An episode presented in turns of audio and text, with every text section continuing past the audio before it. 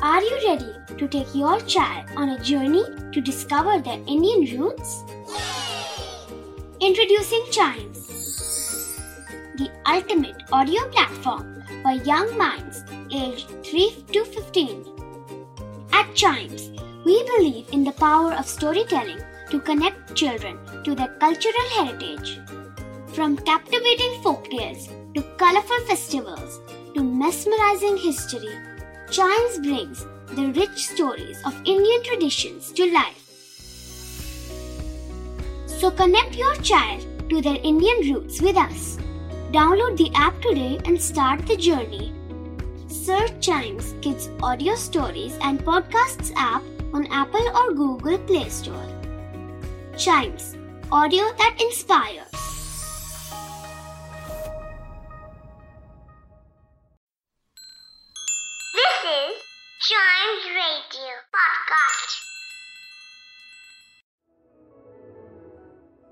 नन्हा खरगोश और शेर।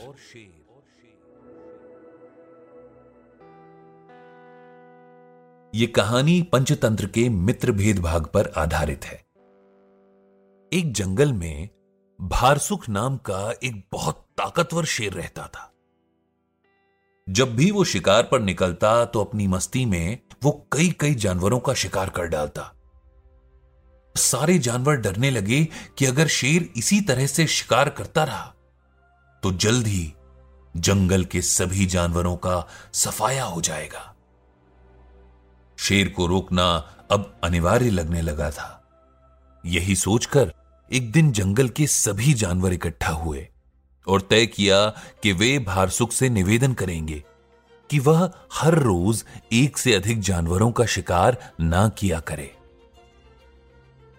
अगले दिन जानवरों का एक दल शेर के पास पहुँचा। उनको अपनी ओर आता देख, शेर ने गरज कर उनसे वहाँ आने का कारण पूछा। जानवरों के नेता ने डरते हुए अपनी बात कही, महाराज, जिस तरह से आप जंगल के जानवरों का शिकार कर रहे हैं, ऐसे तो जंगल में कोई भी नहीं बचेगा। इसलिए हम विनती करते हैं कि आप शिकार पर मत जाएँ और हम खुद ही हर रोज आपके भोजन के लिए एक जानवर भेज दिया करेंगे।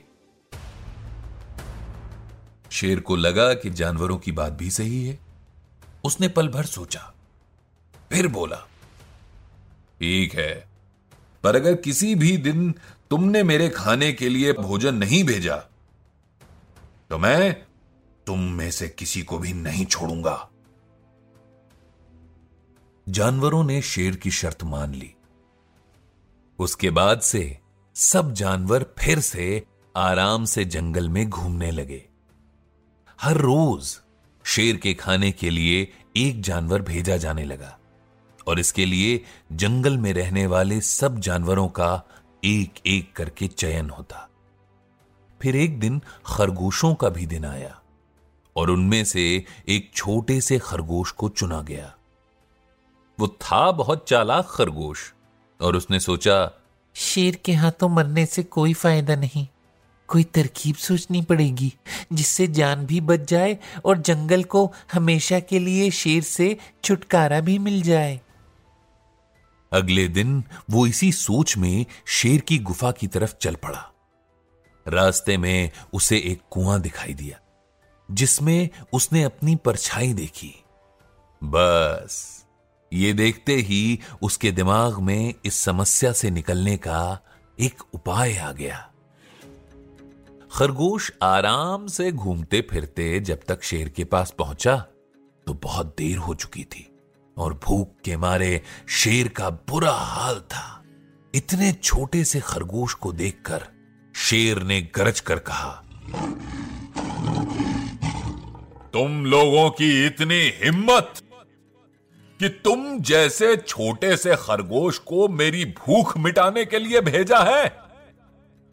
क्या लगता है कि तुमसे मेरी भूख मिट जाएगी? ऊपर से तुम आए भी इतनी देरी से, आज तुम्हें खाकर कल से मैं सारे जंगल के जानवरों का शिकार करूँगा। नन्हे खरगोश ने शेर को झुककर कहा महाराज आप व्यर्थ ही गुस्सा कर रहे हैं।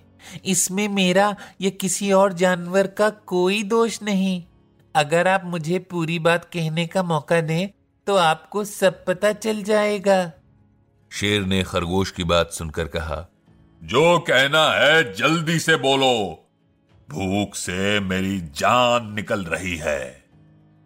खरगोश ने कहा हम जानते थे कि मेरे जैसा नन्हा सा एक खरगोश आपकी भूख मिटाने के लिए पर्याप्त नहीं होगा।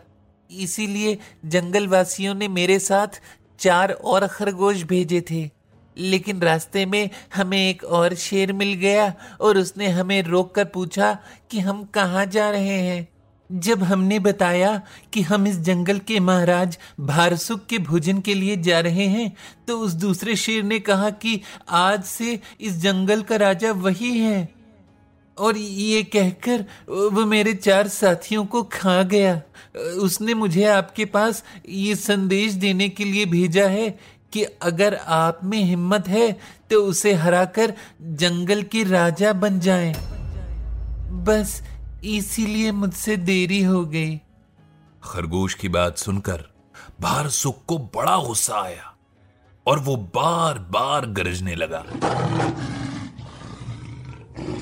उसकी भयानक गरज से पूरा जंगल हिल गया।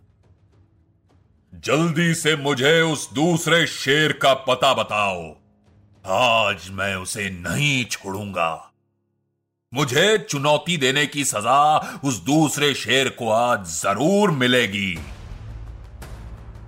जब तक मैं उसका शिकार न कर दूँ, मैं भोजन भी नहीं करूँगा। खरगोश ने कहा, यदि महाराज का यही निर्णय है तो मैं अभी आपको उसकी ज़मीन के अंदर वाली गुफा पर ले चलता हूँ, जहाँ से निकलकर उसने हमारा रास्ता रोका था। खरगोश रास्ता दिखाता हुआ शेर को कुएँ के पास ले गया और बोला, महाराज, वो दुष्ट शेर ज़मीन के नीचे बनी इस गुफा में रहता है. खरगोश ने कुएँ के नज़दीक जाकर शेर से अंदर झांकने के लिए कहा। शेर ने कुएँ के अंदर झांका तो उसे कुएँ के पानी में अपनी परछाई दिखाई दी। परछाई को देखकर शेर ज़ोर से दहाड़ा। कुएँ के अंदर से आती हुई अपने ही दहाड़ने की गूंज सुनकर उसने समझा कि दूसरा शेर भी दहाड़ रहा है। दुश्मन से लड़ने के इरादे से वो कुएँ में कूद पड़ा और डूब गया। इस तरह चतुराई से शेर की छुट्टी कर वो नन्हा खरगोश घर लौट आया। उसने जंगल के सारे जानवरों को शेर के डूबने की कहानी सुनाई। दुश्मन के मारे जाने की खबर से सारे जंगल में खुशी फैल गई और जंगल के सभी जानवर खरगोश की जय जयकार करने लगे। पंचतंत्र की हर कहानी हमें जीवन को सही तरीके से जीने का पाठ पढ़ाती है। ये कहानी भी हमें सिखाती है कि घोर संकट में भी हमें सूझबूझ और चतुराई के साथ काम लेना चाहिए। और आखिरी दम तक प्रयास करते रहना चाहिए। जिस तरह खतरे में होते हुए भी खरगोश ने चतुराई से काम लेकर, शेर जैसे खतरनाक और उससे कहीं अधिक बलशाली शत्रु को पराजित कर दिया। ठीक उसी तरह, सूझबूझ और चतुराई से काम लेकर हम भी बड़े से बड़े संकट से बाहर निकल सकते हैं।